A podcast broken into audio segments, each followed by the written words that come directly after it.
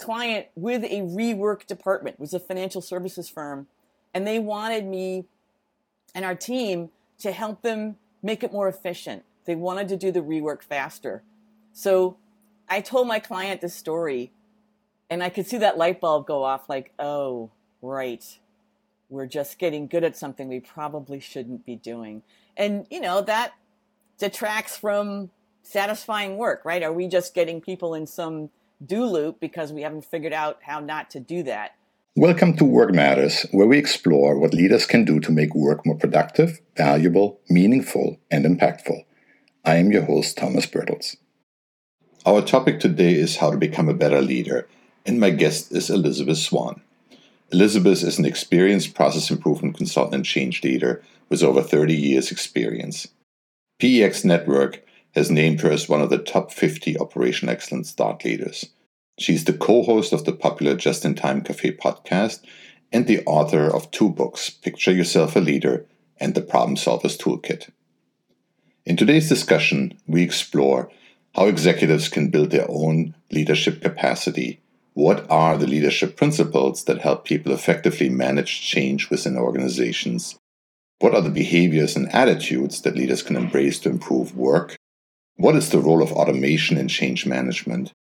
And how can process improvement ease the pain points and contribute to more lasting success? Elisabeth, welcome to the Work Matters podcast.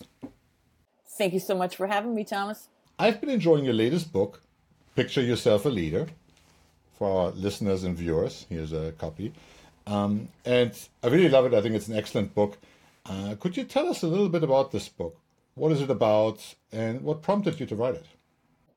I guess in one word, COVID.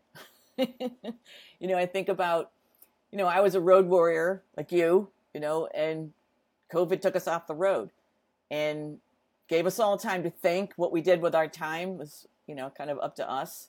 But I've got, you know, 30 plus years in the business and have been a, a consultant, a coach, an instructor, designer.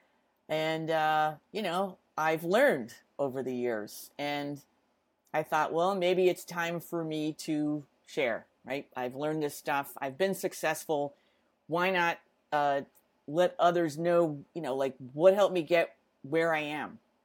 So um, I started writing stories.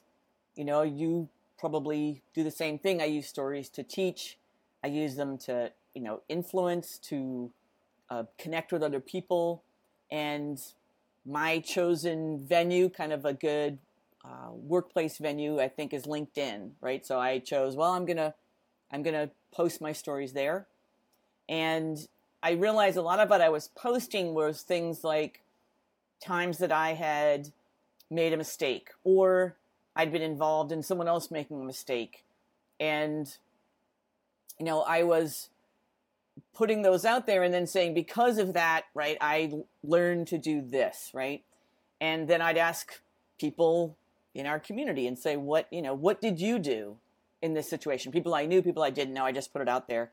And um, people chimed in, right? There were conversations. Some of them got extensive. Some of them, you know, really hit nerves. And when I looked at what people said and gave, they gave their own stories, or they gave examples, or they gave a tip, or they gave a book that they enjoyed, and I learned even more.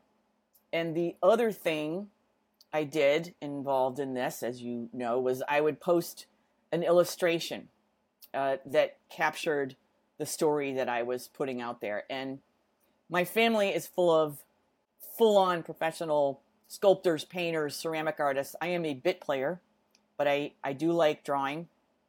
You know, so I I drew the the people and the situations that I was describing and I it was a process, you know, sort of get the essence of the issue and it and and the emotion of the issue, right?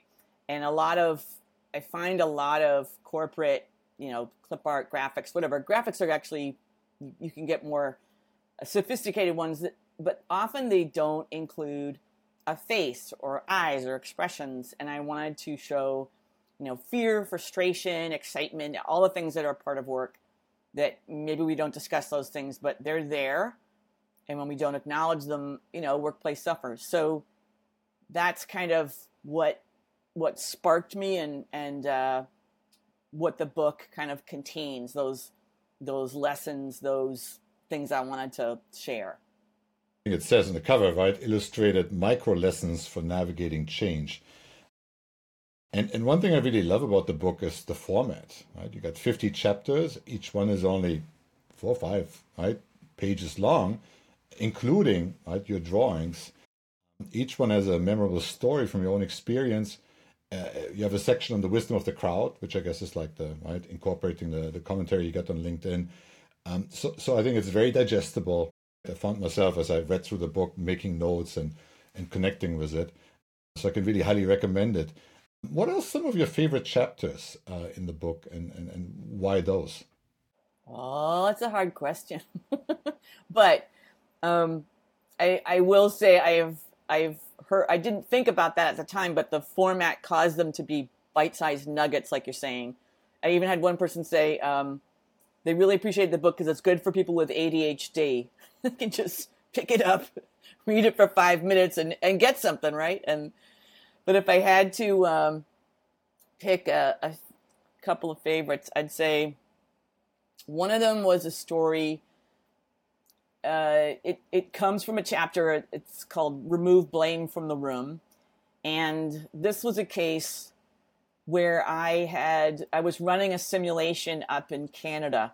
Um, you and I are both familiar with running simulations, Thomas, um, and you know there's moving parts. There's a lot of pieces to the sim, and I'm we're in a offsite location where there were no people. It wasn't the company's home base. It was a place they could use with a room big enough to run a simulation with 25 people, a business simulation. And uh, when I opened the box and I went to put, you know, pencils next to each person's station because they'd be writing, uh, the pencils weren't sharpened. I thought, oh, okay, so what do we do now? And you know, the I checked, you know, what were there other implements? They couldn't find things. People didn't necessarily bring their own writing implements. Then they kind of hunted in some of the empty offices, and somebody finally it took us about a half an hour. Somebody finally found the a sharpener. The client sat there sharpening pencils very kindly for me, you know, and I was irritated, but we got it, you know, we got it going, and I just thought, okay, so we we'll have a post mortem back in the office. I'll find out, you know, what what went wrong. So I came back and we were having a team meeting, and I just was a young guy that had packed the box. He was new, and um, you know he's you know just wanted to. He was just, I'm so so sorry. I'm so sorry. I heard the pencils were sharp, sharpened. I'm so sorry I didn't sharpen those pencils, and I and I'll never do that again. And and I said, and I thought to myself, well, why were they unsharpened? I said, can you were the can you locate the instructions you were working from? Because clearly you're grabbing supplies that we had for you. Like, look at the instructions and tell me what does it say? And it says, oh, it just says pack enough pencils for the people there. And I said, okay, does it say sharpened pencils or sharpen the pencils before you put them in? He's like, no. I said, okay, so you were given unsharpened pencils and you packed, you did what you were told. So that's on us. You know, that's on us. We got to fix that and we got to you know, buy pre-sharpened pencils. I can't imagine why there's still unsharpened pencils out there, but and and also put that in instructions. And he and I remember him saying, "Oh, that's a really interesting way to look at this." And I thought, "Oh, because blame is the norm, right? That's what we do. That's how we operate. Um, you know, who's the guilty party, and and go after it." So, you know, that stuck with me, and I thought, "Oh, I've got to be mindful." In my position as you know whatever leader I am to whomever to figure out what's the you know it's kind of in our you know the process improvement world it's it's the it's the process not the people. Obviously people have something to do with it but anyway that was that was one of my favorite stories. Um, and another one and this one uh, the chapter is called Do It Right, Don't Do It Over. And this one happened when I was driving with my husband to Harvard Square. We were going to the Harvard ART, uh, which is where they where all their plays are. Uh, that's an art center, I guess, and also our Think Center American Repertory Theater. anyway, we were going there.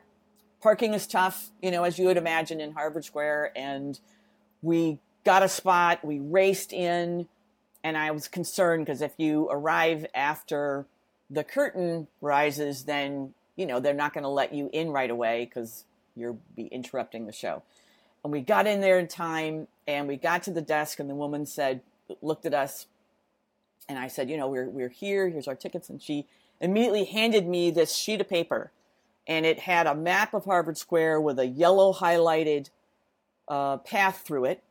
She had a stack of them, and she gave that to me, and she said, the play is at One Arrow Theater. I said, Great, where is that? She said, One Arrow Street. I said, Oh, wonderful.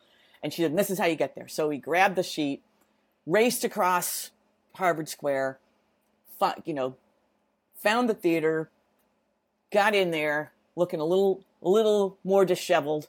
And soon, this, the first thing I saw was a line of people. And they all seemed to be holding the same sheet that I had that we had, right, with the yellow line through it. And she said, Oh, go ahead, stand over here, right in this line. And in about five minutes, there's a lights out moment in the play. Uh, we will escort you to the front row. We have seats enough for you. And, you know, you all sit down and then, you know, you'll you'll be all set. And I thought, wow, this has happened before and they're really good at this. Like they know exactly what to do because a lot of people are going to the wrong theater. And you know the, I know if I looked at root cause, it would be the way the email, the email the tickets looked and and where your eyes went. But, um, you know, it just to me that's one of these stories. And while it was happening, I thought, oh yeah, this is a great story. I'll use this when I'm teaching about rework because, you know, I had I had a client with a rework department, it was a financial services firm, and they wanted me and our team to help them make it more efficient. They wanted to do the rework faster. So I told my client this story, and I could see that light bulb go off like, oh, right. We're just getting good at something we probably shouldn't be doing. And, you know, that detracts from satisfying work, right? Are we just getting people in some do loop because we haven't figured out how not to do that. And so that really stuck with me. So those are my two faves, Thomas. Right, you and I, we both have spent many, many years, right, working with organizations from really, really large to, you know, probably something smaller, uh, improve their processes, right? And, and, and there's no shortage of methods and, and principles for doing that, right? Lean, I think, uh, offers a, a great set um, so your book is really about what leaders can do to improve their own capabilities. And, and you know, tell us maybe a little bit about those those five principles that you use to organize the book, right? That really carries like the key theme through. What are those five principles? So yeah, that you know, principles, tenets, um, you know, and these work for all leaders, sort of regardless of whether they're engaged in process improvement or lean or Six Sigma or whatever. But, um, you know, the first one is consider your actions. The second is speak thoughtfully. The third is adapt your routines. Fourth is expand your reach. Fifth is treat people with respect. And lastly, respect yourself. So let me break those down. So consider your actions means basically, what are the things that you can do to encourage others, you know, down a good road, right? So, like what I just described, you know, not blaming people, uh, not assuming your way is the only way or the right way necessarily, questioning rework, like the one I just described, um, being mindful that whatever you do, you're modeling for others, right? Other people are watching you. So, you're often unaware that people are following your lead. You know, if you think about it, if you have kids, you realize it when they start repeating, you know, common phrases you use. And hopefully they're saying things that's okay to repeat. but, you know, that's the same thing happens uh, with those you work with. You know, are you doing things you want them to do? Right? So, so that one is consider your actions. The next one, tenet is um, speak thoughtfully So this deals with common traps we fall into around listening, conflict, not including others or the right others, giving people feedback when they have zero interest in hearing it. Um, lots of stories in there about, you know, getting along with others, what goes into it. Also, just literally speech, right? Speak thoughtfully. Um, I find that, you know, jargon and acronyms have an impact on people in the workplace. Um, if you're not absolutely certain they know what you're talking about, like, you know, the Israeli army, everyone has to learn a set of acronyms, right? And that is absolutely critical for safety and saving lives. And the same with hospitals, right? There's acronyms people have to learn. Again, you're saving lives. But in organizations, you know, we just start, we form jargon, we form acronyms, uh, you know, uh, process improvement world has a ton of them, um, but it's a specialized language, uh, and that's kind of helps us or causes it's part of separating into silos, right? People are tribal, silos are tribes. You know, using special words and acronyms creates kind of in crowds and out crowds, and something happens once you know a term, you kind of assume everybody knows it. So it's insidious. You don't really think about it, but and they form maybe internal wiki pages or um, uh, some people just if they're talking they'll have a flip chart if they use a term and they'll ask people if you don't know it let me know so we can do some uh, definitions as we go but speak thoughtfully is covering just all those aspects of you know how we speak to others the third tenet is uh, adapt your routine your routines, and that's kind of rich with stories about forming simple habits that help you and others get more out of a workday, right? So one of them might be things like define your boundaries, right? Which is incredibly topical because of the rise of work from home options, the fact that people are expected to be sometimes on like 24 7. You know, how do you create meaningful boundaries? What hours are you available? How fast are you going to respond to emails? Um, or emails themselves, you know, emails are kind of a rabbit hole. So, you know, how are you planning your workday? Are you spending kind of your prime mental energy moments on just working through emails? Uh, some folks have figured out, oh, I got to turn it off for hours to be able to focus, you know, and come back to it. So just that whole idea that your time is an asset. How are you spending it to your advantage? You know, there's tons of great books out there on how to form good habits, but what habits should you be forming, right? So that's adapting your routines. The fourth one is expand your reach. And this is about getting more out of yourself, like using neuroscience discoveries to, you know, tap your best ideas, things like that, or not letting perfect be the enemy of good. And, you know, like, I'll ask you this, Thomas. Um, where where are you? What are you doing when you get your best ideas? It's either in the shower, um, or it's sitting on the back patio. So, the neuroscience behind that is that when you're doing something rote, physical, right? Washing the dishes, taking a shower, driving the car, walking the dog. It it puts your brain into theta waves, and that's where you get your ideal uh, idea flow. So I do this. I used to uh, when I when I would teach this to groups or just be talking about brainstorming, and I'd ask them, and they'd all give me all those answers, right? Or maybe right before you fall asleep, or right when you wake up. That's also theta waves. And nobody would say at my desk in a conference room with the team, you know? So it isn't happening at work. So thinking about there's a reason why that happens. So we should take advantage of that, right? And for ourselves, for if we're problem solving with other people, like keeping that in mind. So things like that, expanding your reach in terms of um, your idea flow. Another one aspect of that is, you know, the way you're creating. You're creating uh, job aids or or you're writing up uh, notes for people at work or creating um, a manual, whatever you're doing, uh, Hemingway has a quote that I live by, and I hope it's okay to say this on your podcast, but it's your first draft is shit. So that frees you up to do great work, right? If you just say, well, let me just get this first draft out, then I can come back and work on it. So I think that things like that help you get more out of yourself. All right, the fifth one is treat people with respect. And this tenet is about the fact that good leadership involves forming good relationships.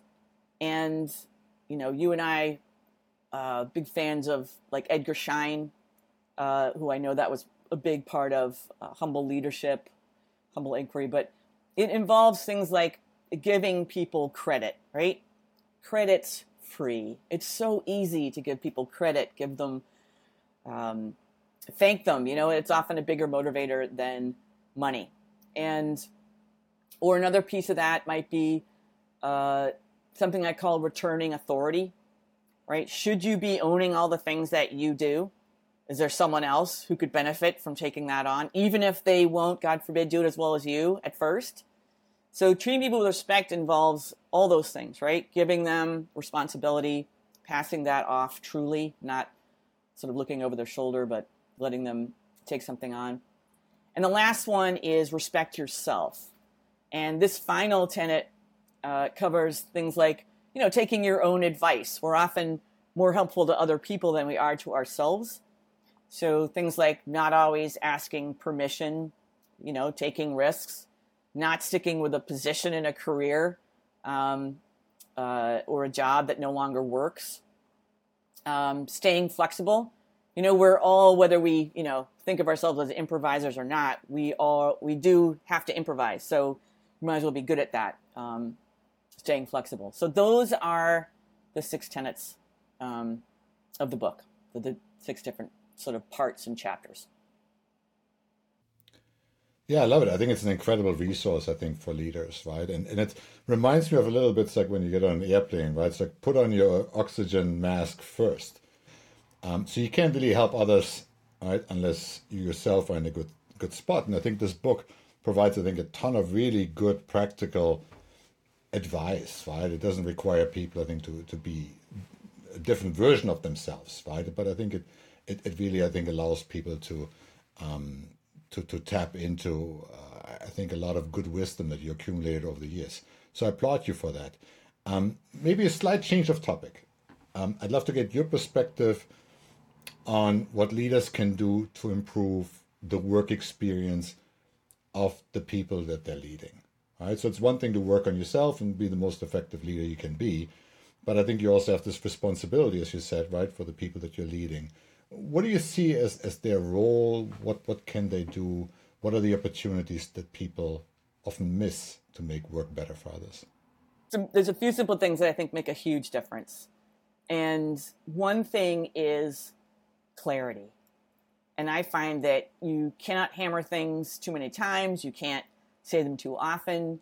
You know, just this effort to make people make sure people know exactly what you expect, right? Show them and I think that is something that people miss. There's a lot of unspoken expectations, assumptions, and disappointments happening because people didn't know.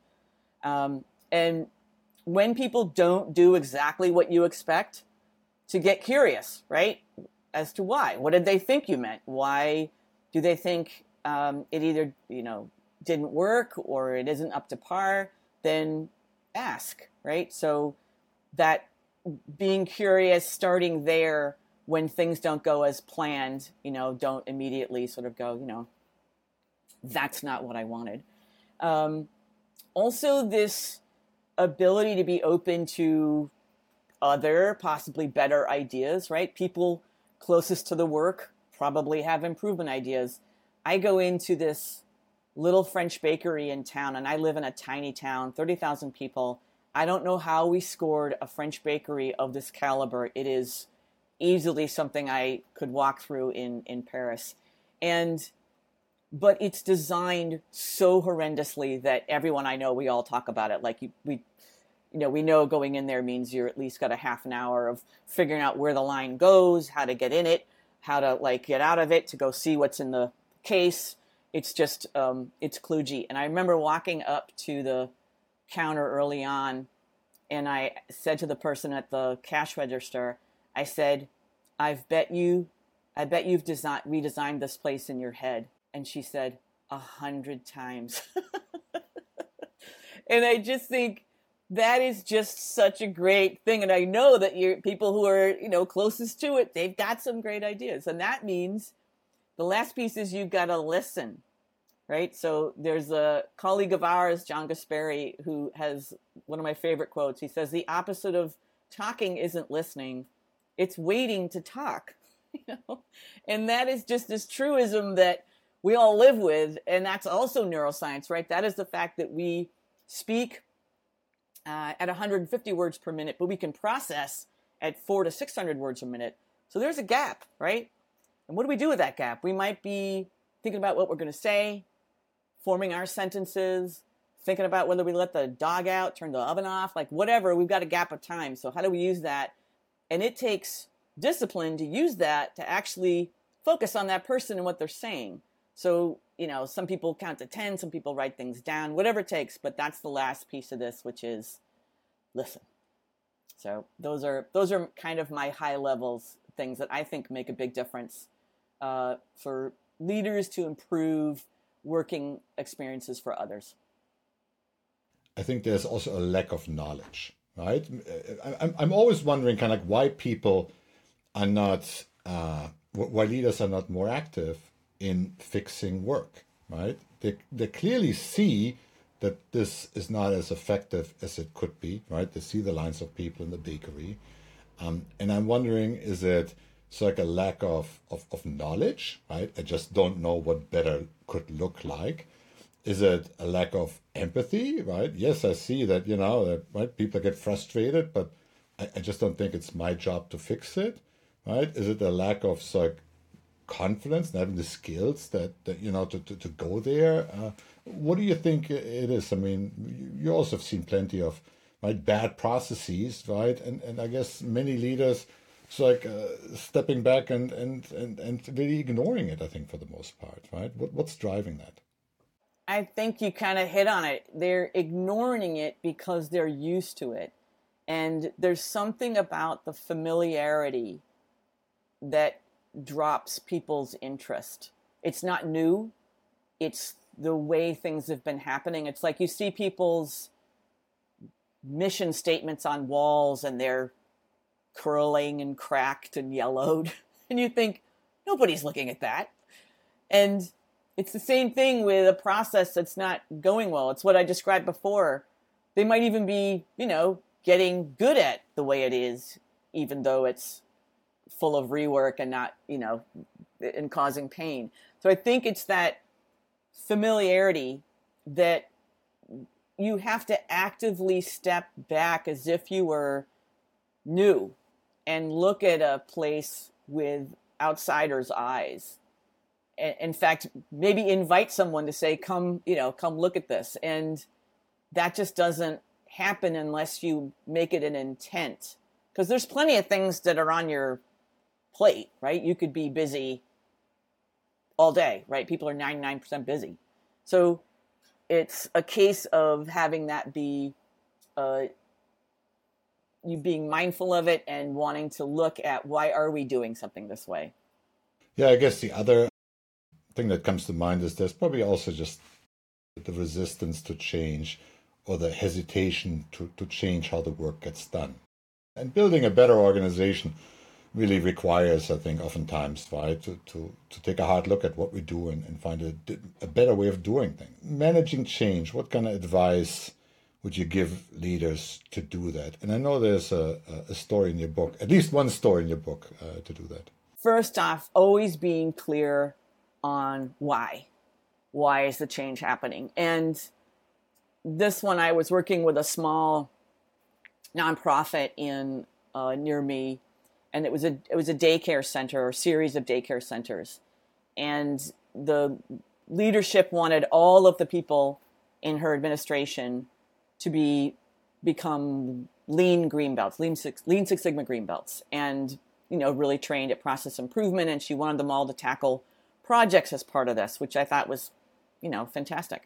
I coached them all, and the office manager had chosen to tackle the supply buying process. And she was new, and she was looking at all of the different buildings, and she saw they had dishwashers, they had plates, they had silverware, and they were still buying plastic and paper plates and all that. And so, and also she said people just, she said the process was, was buy as you wish, right? People, teachers and admin would just buy what they needed when they needed it. And then she would just get the bills, right? Cause they'd maybe use a, the corporate credit card. So she said, okay, we're gonna, we're gonna reduce the cost, uh, and we're gonna change this process. So she immediately looked at, she had suppliers and she, they were using dozens of suppliers. There was no one supplier, but she said, well, what if we could maybe consolidate? So she found this one supplier and she ordered a new cleanser to use at the different centers. And she brought it to a meeting and she said, here's the new cleanser I want to use. And they all went, you know, this, it's, I don't like the smell. This is going to irritate my skin. Why are we changing things like this is, and she realized, oh, this isn't going to happen easily. So she went to the CEO and she said, "Hey, you know, could we? Uh, can you help me basically with this? I don't think anyone is interested in changing the supply process or the the buying process." She was getting a lot of pushback, and the CEO said, uh, "Absolutely, you have my full support. Let me know who do you want me to speak to." And then she thought about it and she thought, "Well, now I'm just pushing people and I'm using, you know, someone else with positional authority to." push through this change and that's just not how I pictured this. So, you know, I was coaching her, and the next time I got, you know, she told me what she was up against, and then I next time I saw her, she was all smiles, and I said, "What's going on?" She goes, "I, I had a new idea, and I realized if we could cut, I think it was fifteen hundred a month off the expenses, we could afford the mortgage on a new building for um, the uh, you know, as part of the vision of the place, they wanted to get a new building, a new for a new daycare center. So once she put that out to people, like if we can, you know, get some savings on consolidation, you know, look for other savings that, uh, and everybody jumped on board. They were like, "Oh, absolutely, that's what we need. We need the daycare center. It's going to help kids. These are all kids." Uh, from needy populations, and it was like uh, automatic. And then people started coming to her saying, "You know what? There's these things we're using, these Verizon phone sticks. Nobody's using them. We should probably all pass those in. Or I, I have a home phone. I'm not I'm using my own cell phone. I don't really need a business one. So they made the savings um, really quickly. They were able to give people bonuses for the first time in the history of the 50 year history of the company. Um, they were able to give raises um, and they got the new facility. So just being clear on why. And that seems kind of simple, but some people just skip it and start talking about, you know, we got to reduce expenses, people. Um, and nobody gets excited about reduction, right? Reducing your way to greatness is not not one of the uh, more exciting things to do. So um, things like that, why it's happening. The other one is to err on the side of inclusion, and this is something I see a lot when you know you're managing change and you neglected a a person, a group, a department, um, and this happens on large and small scales. I was working with uh, a huge hospital system, and the n- group of nurses I was working with completely did a 5S, which is a workplace organization technique for anyone listening. Um, and they did it on the nursing station, right? So to really make it clear where the uh, patient uh, information was, make it easy to get things, um, put things that they used a lot at waist height, uh, put things they didn't use it often uh, into cabinets, and they were so proud of it. And when the night shift came in, they put it all back to the way it was. and, and they were so, they were confused. They were definitely, uh, you know, took it as a setback. They were insulted, but it really came down to inclusion. If they had just included those folks, pulled them in, um, helped them uh, understand why they were doing it, and included them in it. Uh, so that's a big one. And then another one is uh, back to really getting to know, and I think you mentioned this, like having that curiosity, going to where people are working and understand what they do and what's happening for them and ask questions, but but also doing it with respect, right? And that means watching, listening. It means uh, not calling people out like, oh, I thought we were supposed to be doing this, right? You're really just being a student of the process. And I think that's something that leadership um, benefits by really going and trying to understand what other people do so that they can see what you were talking about before, like things could work better, right? I was working with um, some uh, a leader of a group who was providing phones and computer all, all pieces of technology to the hospital system and then on the weekends he would just candy stripe and go and volunteer at the emergency room and he was watching the ER nurse switch between a program that helped her do triage, right? So she's tracking who's coming in and severity, and then she would switch over to see uh, what the uh, cleaning services had made available in terms of rooms so she knew when she could admit people. But he saw that she would often miss that beds had become available, you know, and she could have admitted someone, you know, earlier, or she uh, got stuck, you know, on the bedside and was missing what was happening in terms of triage. So he just went and got her a second monitor, right? But just by watching her work, he was like, oh, this is easy. She doesn't have to switch between apps. She can have both monitors up at the same time. She needs to see these things uh, quickly back and forth. So just by going and watching and listening and asking, um, yeah, that's the other side. Back to that quote about listening. If you ask those questions, then the, the flip side is spending that time listening. So those things are are pivotal. So I think those to me make a huge difference in managing in managing navigating change. It reminded me of a of a uh, of a project we just finished up that really got triggered by right this company had, this organization had grown from 200 people to 1000 people. And so you know the old workflows did not work at all right uh, in this new context. And so the senior, uh, the, the CEO and, uh, and and the president basically talked to three, four hundred people, right, and spent like a half an hour, an hour with each of them to understand, right, what's going well, what's not going well, right, and I thought that was uh, that was tremendous, and and you know I, you rarely see that, right, and and I think that's like an example of you really got to walk that extra mile and and not rely on what you think the work is, right? Because it's probably been 20 years since you've done the work, if you ever did it, right? But actually, right, Gemba, right? Go to Gemba, go look and see, and and and uh, and that's oftentimes so eye-opening, right? That it actually, right, uh, energizes leaders to do something about it, right? Once you look the problem in the eye, right, it's it's kind of hard to to turn away from that and, and say, yeah, well, I guess we don't need to fix that, right? So I think you're absolutely spot on there. Um, I have a I have a, a, a slight detour. Um, so, right, you and I, we started doing process improvement a while back, right, and uh, and and had you know, the privilege of you know working with a lot of organizations over the last um, couple of decades, and since I think the 90s, right, technology has become really pervasive in the workplace. And I'd be curious in, in two two topics. One, do we even need to worry about business process improvement anymore? We can just automate it, right? We put some robots in there and right. So so why fix the process if we can just automate it away, right? Question one. Uh, uh, uh question number two is, um, my sense is that, that technology is like the new kind of like property plants equipment. In other words, you put these systems in they they they're quite sticky, right? It's really hard to rip them out, right? And and so um, right when I don't know, right, twenty years ago, you could say, oh, this process is broken. Let's fix the form, right? And you could print a new form, and you had a new form, and you had a new process.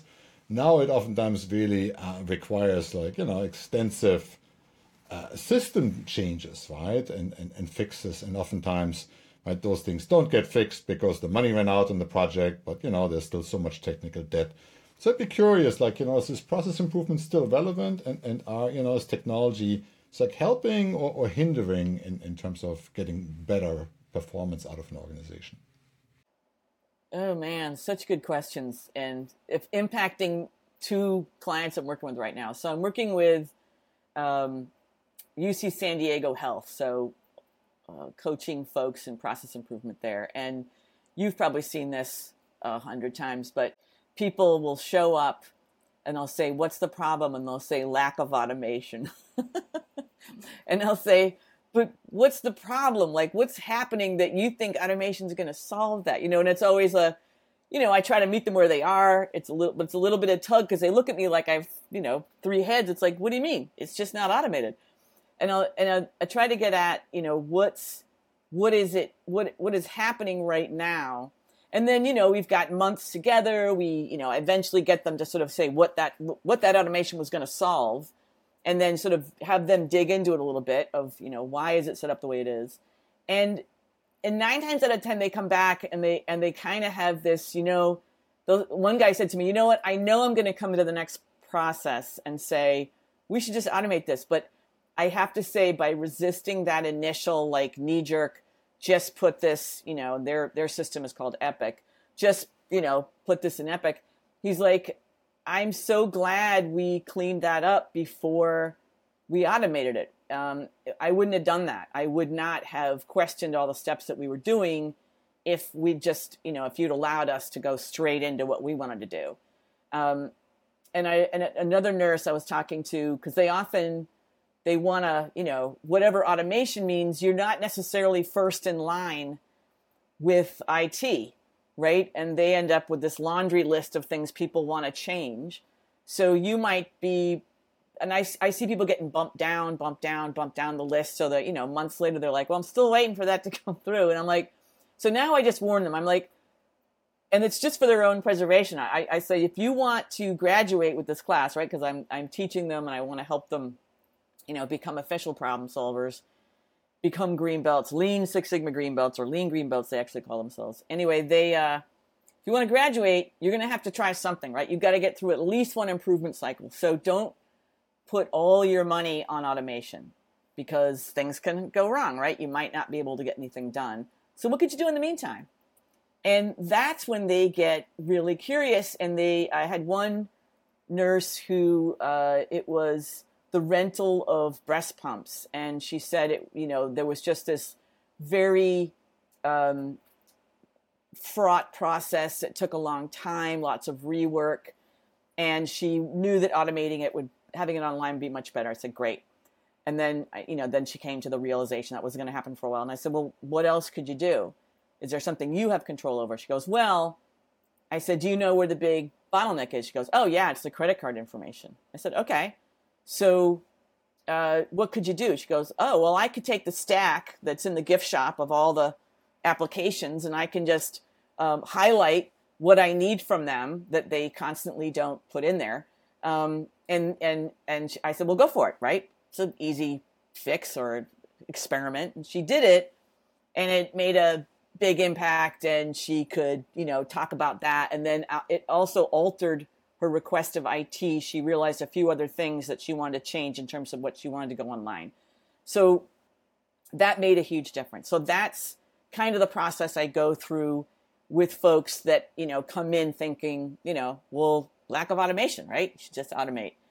So the other piece you just asked for, which is the systemic enterprise systems we have in organizations right now. I'm dealing with a state uh, the Department of Transportation.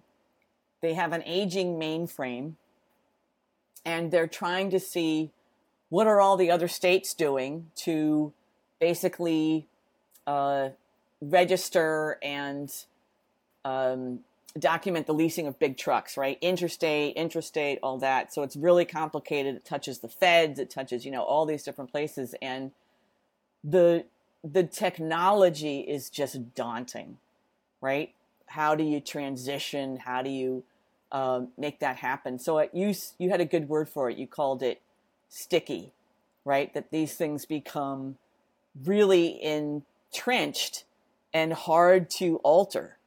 Um, and so, you know, we see it happening. I think that's one of, you know, Twitter's issue, right? That's, it's, they've got really, uh, things are hinging on old technology that's kind of been patched. And that's what happens. And technology's all getting old, right? I mean, it, the minute it comes out, it starts to age. So just, we're all at different stages. So this idea that we're going to get to some place where these transitions and the stickiness isn't going to be uh, a constant challenge. Um, I don't know. Where you where do you stand with it? It's a really tricky thing, right? Because obviously technology is here to stay. Um, but I feel like one, I think people always think that it's the, it's a silver bullet. It's like you buy these scratch lotto tickets, right? We, we know that seventy five percent of all system implementations fail to deliver any impact. But for some reason, we think, right, we're going to have a winner and we're going to have one of the 25%. So that's kind of like all all the games we know, right? We go, we buy another lottery ticket. Every year we wonder why the price has gone up. That's one piece, right? I think the other piece is I find it hard to see how all these investments in systems like ERP systems or CRM systems that everybody kind of like right? There's SAP, there's Oracle, right? There's a finite number of companies that offer ERP systems, and so I just can't, for the heck of me, can't figure out how you're going to get competitive advantage out of deploying the same system that everybody else has. The best you can achieve is parity, right? And so, so my view is that I think similar to you, right? You should take a really hard look at how the work gets done and get that right, and then you got to figure out where technology fits. And then that might be a question around, right? Where do we get off the shelf technology that does the job? Or where do we, you know, maybe if we have the capacity and capability, right, can build something that's really unique and supports us, right? But but maybe do that more in like an in an app format and maybe with an expiration date, you know, on the technology that says, we know this is only going to last for two years um, it reminds me of Sony used to do that when they launched Walkmans back in the back in the eighties, right? Um, they would say, okay, right, this is like no matter how many right, uh, how many hundreds of thousands of Walkmans we're going to sell on right December thirty first, right, nineteen ninety one, right, we're going to launch the new model, right, and I feel like why don't we just approach like a lot of these systems with the same mentality? And then maybe we wouldn't kind of make the roots go so deep, right? That we try to connect everything and, and kill ourselves trying to disentangle this, right? But I'm not a technologist, but I just see it. I think it's I see it's a rate limiting factor. I think you're absolutely onto something because it's what happens. It's so entrenched 10 years down the road. Like if you had just set that limit and said, okay, every two years, doesn't matter we're looking out there to upgrade this thing. We're just going to have that be something that we do and we get good at, right? We get good at switching it out. Yeah, we wouldn't right. We wouldn't invest and and double down on on on band aids because we know that two years from now it's gone, right? I think this, I think that's a really helpful way to look at it, right? But I understand that you know obviously right now we're in the age of AI, right? The temptation is just there to say, well, you know, maybe instead of dealing with those pesky humanoids, maybe we can find a shortcut and, and, and get a piece of tech to do this for us. Although we've been disappointed for the last 30, 40 years, I, I guess it's just a tendency. I want to go back to the book. I think it's a wonderful book. Everybody should have this on their bookshelf. Where can people find it? Uh, you can find it anywhere, probably that you find books. Like you can get it on Amazon. What was the other one? There's a uh, Barnes and Nobles yeah, anyway, anywhere you can find books, you can find them. Uh, you can find it online. And and if people want to learn a little bit more before they dig in, I, I would imagine that you have a website uh, that they could go to. Yes, if you find me on elisabethswan.com, but use an S instead of a Z. Also, when you look the book up on any of the online sites, uh, use an S in Elisabeth uh, and Swan, but elisabethswan.com, just S W A N, just like the bird. Uh, and that's where you'll find more about the book. Or you can, it's got a uh, preview. You can go on um, Amazon and see a preview, sort of get a peek at what you were talking about, Thomas, that you can see how these short little chapters are just a little learnable nugget. You can do it there. Yeah, I think they're addictive. I mean, you get 50 of them, right? So, right, maybe right one a week, right, would last you a year. But I, but I, but I found that they're they're, they're so bite-sized, right? They're like uh, chips, you know. You end up like reading 10 of them, and then then you have to stop yourself, right? So so they're really uh, they're really good. Um, listen, Elisabeth, it was a pleasure to have you on the show. Thank you so much for sharing your perspective on what leaders can do to really build like their leadership and, and change management capabilities. Um, again, I think it's a wonderful book. Thank you so much for coming on. It's a pleasure, Thomas. I love your podcast. It's a pleasure being on. Thank you. We hope you enjoyed this discussion. If you did, be sure to subscribe, like, share, or comment. Until next time, let's make work matter.